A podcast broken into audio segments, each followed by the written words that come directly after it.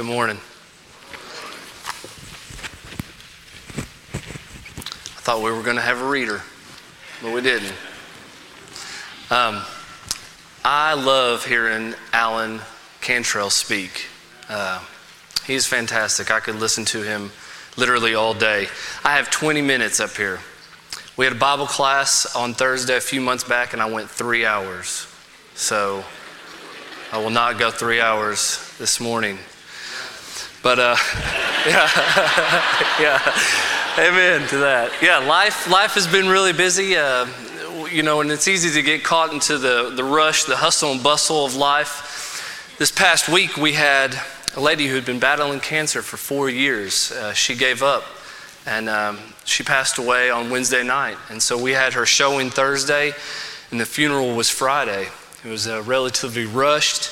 Um, and we're uh, thankful that she lived a faithful life and that she was a Christian and she's off to a better place now. But after we returned home Friday, we were rushed to pack our clothing and material and we took off and, and headed this way. And we arrived about 8 8.30 uh, friday evening. And i had forgot most of my material back home because we were rushed. So i spent uh, the evening on my wife's computer uh, typing up the lesson, and we were out of ink at the house. So this morning, I was rushed to come to the church building and print out a hard copy, and I found Philip Jenkins, who showed up in the office because the office was empty, and we printed out a hard copy. You know, when you get rushed and you get caught up in life, it can be very distracting and it can be very difficult to keep your focus on the right things. This morning, our text is from Acts chapter 14 and verse 27. If you would read this, and we'll come back at the end to this text. Now, when the church, when they had come together, gathered the church together, they reported all that God had done with them, and that He had opened the door of faith to the Gentiles. Many times, people get caught in life and being rushed, and we can begin to ask questions is this really worth all of it? I mean, I've put so much time, I've put expenses, I've, I've sacrificed time with my family. Is this truly worth it? Is the gospel message worth it to give so much up? I'm so busy nowadays. I don't have time. I should focus my attention on work or I have ball games coming up. There's so much other things that I would love to enjoy. Is this worth it? I hear that this church has supported other churches and there's ministers that we've raised up and we've supported to put behind the pulpit. I don't see much benefit in that. Why would we do such things? Is it really worth all of it? Well, Today we have an exciting time because there's going to be many speakers who you can see the fruit of your labor. You get to see individuals that you've helped either raised or you've supported who've become men of the gospel. So this is a great opportunity. And with any message that you hear today, I wonder would it be the same from an early Christian in the first century?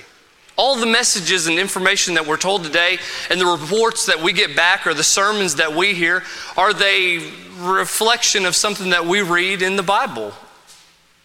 Or would they contrast that? See, today my lesson was Acts 14 27, and Paul brings a report back. And so I thought I would love to bring back a report of what has taken place in my life. But would that message contrast and contradict uh, what you read in here?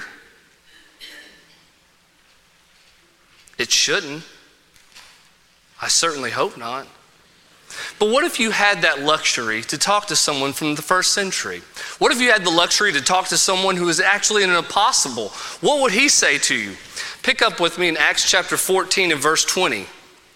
Acts chapter 14 and verse 20, we're going to see that on the next day, Paul departed, or they departed with Barnabas to Derbe. And so they're departing, they go to Derbe, and what takes place in verse 21? When they had preached the gospel to that city, they made many disciples. Wow, this is an exciting high point in Paul's life. At this point, you would think, let's head home. The, the work is done. We've made many disciples. That's what we were sent to do. And now it's a time that we need to head home. This is a high point. We've reached success. Is that what Paul does? See, in ministry, in your Christian life, in a missionary's life, there's going to be a lot of mountain peak moments and valley moments, the hard times. And sometimes we can get caught up in reaching those mountaintop experiences or having those mountaintop moments and saying, okay, that's it, good enough. I mean, there's people being saved. Let's see what Paul does. Look at the rest of 21. They returned to Lystra, Iconium, and Antioch. I wish we had time to go through the uh, chapter 13 and 14, all of the in detail, but we just don't have that luxury this morning. So I want you to think with me. Paul is at a high moment. A lot of good things are taking place. Many disciples are being made, not some, many disciples are being made. Many followers of Christ, and that's our job. And then Paul returns to the very place that he's ran off, almost stoned, and then he is stoned almost to the point of death. Man, there would really have to be something wrong with an individual to return to a place where you were rejected so much, where you face many enemies, many people who oppose you and don't want you to be in that city. Paul goes marching right back to those places. Why? I think if we think back to the Great Commission in Mark 16, 15, and Matthew 28, 19, and 20, we see that we're called to go into all the world and we are to uh, have the imperative verb of the command to make disciples, and that's done by going, baptizing, and teaching. Paul realized that these Christians needed further instruction, they needed further teaching. They needed to be strengthened, encouraged, and then told the truth.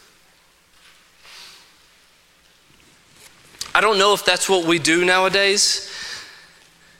Because when things seem to get tough and then we have the highlight moment, we say, okay, that's good enough. I don't want to go back to where I was before. That was too hard. But Paul truly believes in his mission. Paul truly believes in the gospel and that it can save.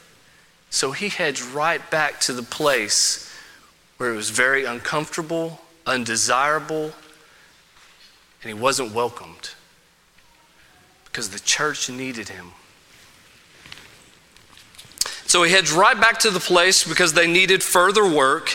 And we can see that he does three things. Look at verse 22. He's strengthening the souls of the disciples. Um, they needed this strength because if you look back at Acts 14, chapter 2, uh, but the unbelieving Jews stirred up the Gentiles and poisoned their minds against the brethren. So they're going to need this strength against these false teachers during this time.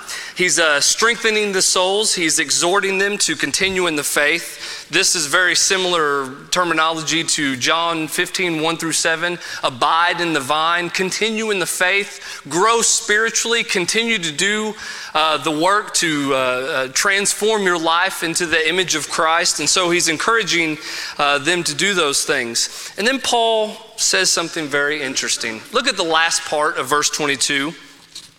And we must, through many tribulations, enter the kingdom of God. Does that sound like modern day um, Christianity in America? Does that sound like the wealth, health, and prosperity gospel preached or the one that you see on television? If you were to ask Paul, as he's preaching the gospel to you, Paul, I believe in the things that you're saying about God and I would like to become a follower of Christ. Well, what does that mean? Paul would say, it's hard. It means you might get stoned. It means that you might lose a lot of privileges in society that you once had. It might mean that you lose family and friends that you were once close to. There's going to be a lot of tribulations and a lot of trials in a Christian's life. But Paul says it's worth it. It is worth it. We must, through many tribulations, here's the reward enter the kingdom of God. And Paul puts a big we there. As he's talking to the infant congregation and the new converts, he says, We, both you and I, must face these hard times. And it's only then that we can enter the kingdom of God.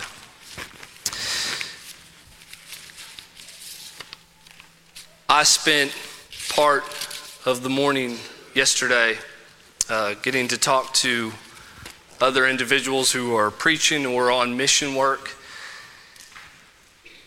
And many times we can lose sight of, you know, are the things that we're supporting, are the missionaries that we've sent out, are people actually getting their hands dirty in the lives of doing the work of the church? Are these things actually happening? And I got to talk to Amy and Nick.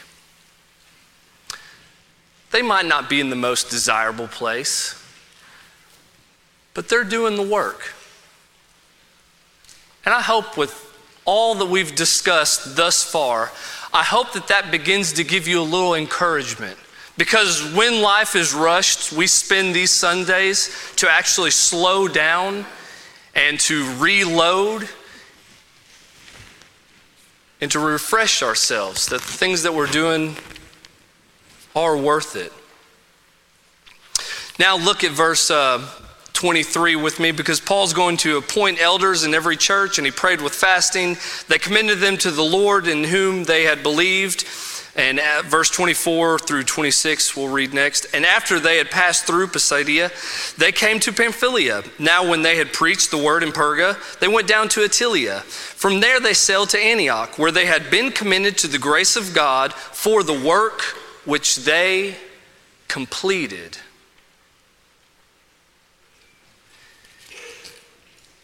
Are we people who complete our task? Remember, Revelation chapter 3, verses 2 and 3, the church at Sardis, Jesus said, Do you not know that your works are dead? You need to get up and to finish and complete those tasks. You have a good name among the people, but your works are dead. Finish those works. Do those things. And in Acts 14, we see that those works are spiritually strengthening the souls of Christians. Do we make disciples, preach the gospel, and leave people weak and vulnerable? Are we completing those tasks that we've been sent to do in making disciples? Are we people who finish the work? Look at verse 27 with me now. Because at this point, we read this text earlier. Now, when they had come and gathered the church together, uh, in putting verse 26 together as well, you can see that they've completed the work. They've headed home. They're going to uh, the congregation that sent them out by the Holy Spirit. And so they return home, and you can see that this would be a very celebratory moment. There's a lot to be excited about, there's a lot of things to be cheerful for. And maybe it's in these moments for a Christian, for a missionary, for a preacher, deacon, elder, wife, sister, then when we're striving, we're doing a lot of good, we're facing a lot of hardships, and we're suffering for the cause of Christ it's real easy to let pride and some arrogance and maybe some praise from people seep into our lives because people begin to give us the credit and they say, Man, you've really done an excellent job. And, and you might think for a moment, You know what? I, I have. Man, I've sacrificed a lot. I've done a th- lot of things that uh, weren't desirable, and I've been places that most people wouldn't want to go. You know what? I deserve some of the accolades. Look at verse 8 and following when Paul's in Lystra. In Lystra, a certain man without strength in his feet was sitting, a crippled man from his mother's womb had never walked. This man heard Paul speaking, Paul observing him intently, seeing that he had faith to be saved, and said with a loud voice, Stand up straight on your feet. And he leaped and walked. Now, when the people saw that what Paul had done, they raised their voices, saying in the Lycaonian language, The gods have come down to us in the likeness of men. Barnabas they called Zeus, Paul Hermes, because he was the chief speaker.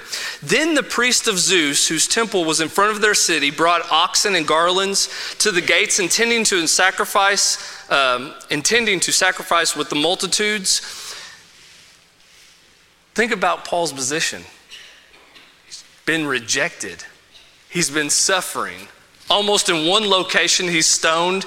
He has to uh, face uh, Bar Jesus, a false prophet. I mean, he's had a lot of disappointing moments. Maybe just for this one moment, hey, let him sacrifice. I'll tell him later. You know what? I deserve a little credit for what I've done. Look what Paul's response is.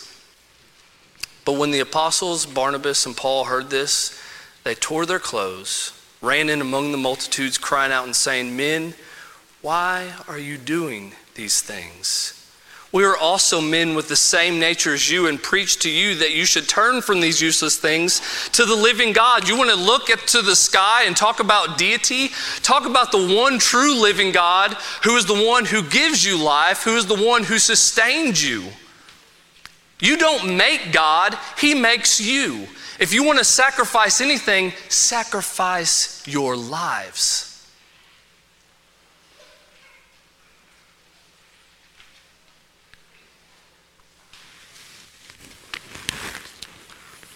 So when he had, verse 27 of chapter 14, when he had gathered the church together, they reported all that God had done with them.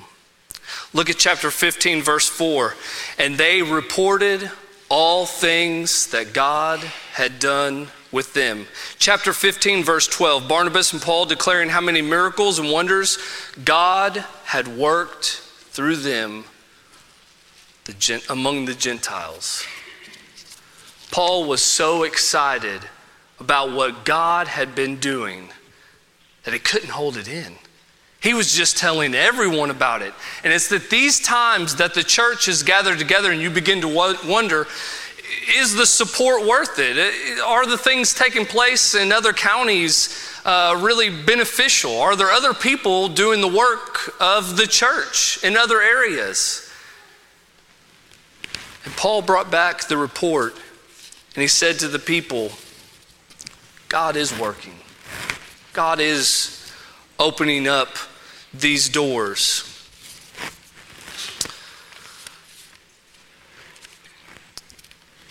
What do I hope to accomplish with this for you? At Ware Branch, when I typically close a lesson, um, I want to condense everything that I've said and give some people something that they can take home. And I'm going to do that. I'm going to call it, uh, I usually call it a pocket sized lesson. It's everything I've said that you can put in your pocket, take home, and look at it later if you need. So, what do I hope to accomplish with this lesson this morning from this particular text? The wages have definitely been worth it. The laborers are worthy of the finances that have been spent to have them continue the work. Even though you didn't go physically, you still were a participant in the mission. You still are a benefactor in the fruit of everything that takes place in all of the ones that we've sent out, all of the ones that we've raised up. Turn your Bibles now to first or to Philippians chapter 1 verses 3 through 5, and this is where we'll close.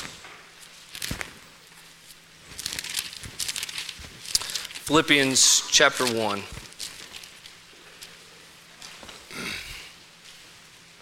Paul says, starting in verse 3 I thank my God upon every remembrance of you, always in every prayer of mine, making request for you with joy for your fellowship in the gospel from the first day until now, being confident of this very thing that he who has begun a good work in you will complete it until the day of Jesus Christ.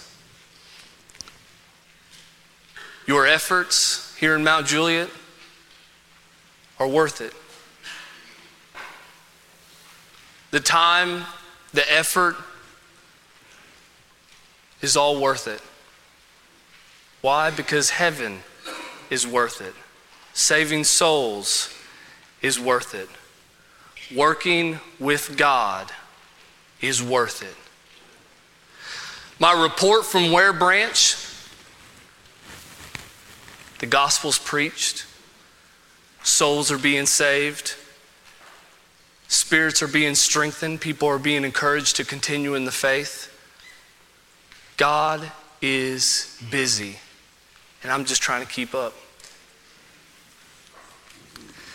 If you have any needs this morning, if you are struggling as a Christian, and maybe you need to ask for prayers from the church, we would love to pray with you and for you, and an elder will come forward, or an individual, one of the ministers will come forward and they'll pray for you, pray with you. But maybe you've never fully jumped in to being a follower of Christ and participating in any good work that's taking place. You have many avenues that you can participate this morning in in this church. And the best one is to become a Christian this morning. If you're not a Christian, we encourage you to become one this morning, be baptized into Christ, because you are created in Christ Jesus for good works. We would love to help you in any way. If you have a need, come as we stand and we sing.